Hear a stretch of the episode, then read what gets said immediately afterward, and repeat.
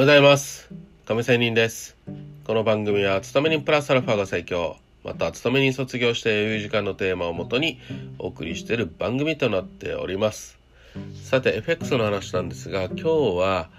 まあ普遍的な話じゃなくて最近の値動きという話から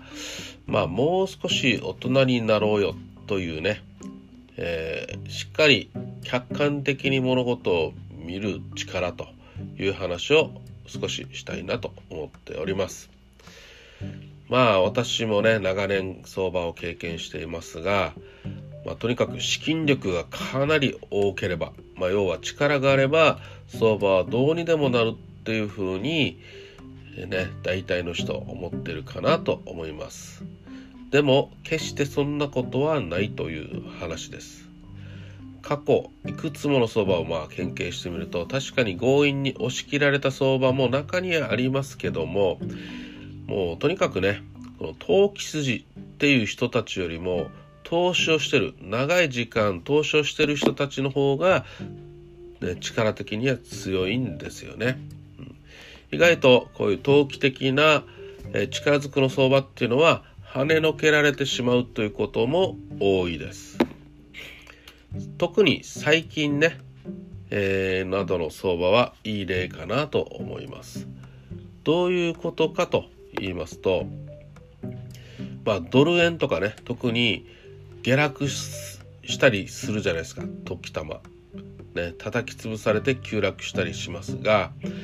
えー、しかしね下を攻めますが攻めきれず多少ショートカバー要は買い戻し気味になるのが多くないですか、で今度は朝方こういうねショート筋まあシンガポール勢って言っておりますけどそういう人たちだけじゃなくてロンドン勢も叩き潰して、え、下げるという動き結構あります。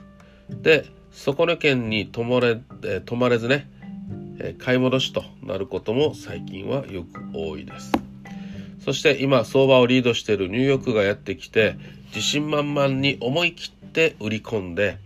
確かに瞬間安値は更新したものの結局は売りすぎとなって地利高というのが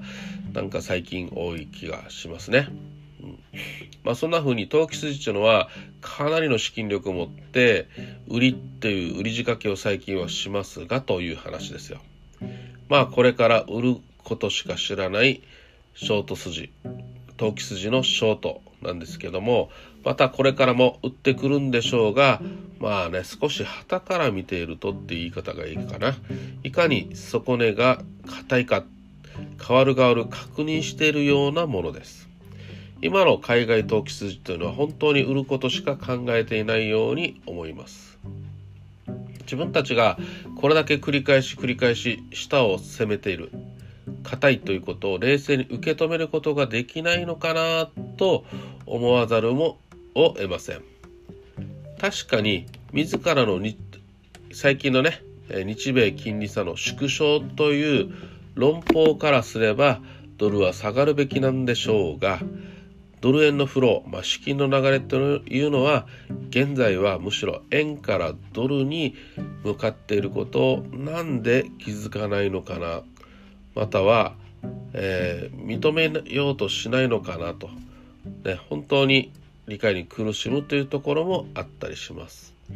最近の相場はドル円に限らずユーロドルとかポンドドルなんでも言えるんですが見たいものだけを見て見たくないものは見ない的なおよそ客観的にかけた動きを連日しておってこの幸せっていうのは徐々になんかね急騰ということになるんじゃないか、まあ、ドル円に関してですよ。っていうの見方もありますね。あえてマーケットに言いたいのは、もう少し大人になろうよと。もう売りやってもできないんだったら、とかね、そういうことを思ったりするところですというね、ただの話でした。それでは今日も良い一日を。See you!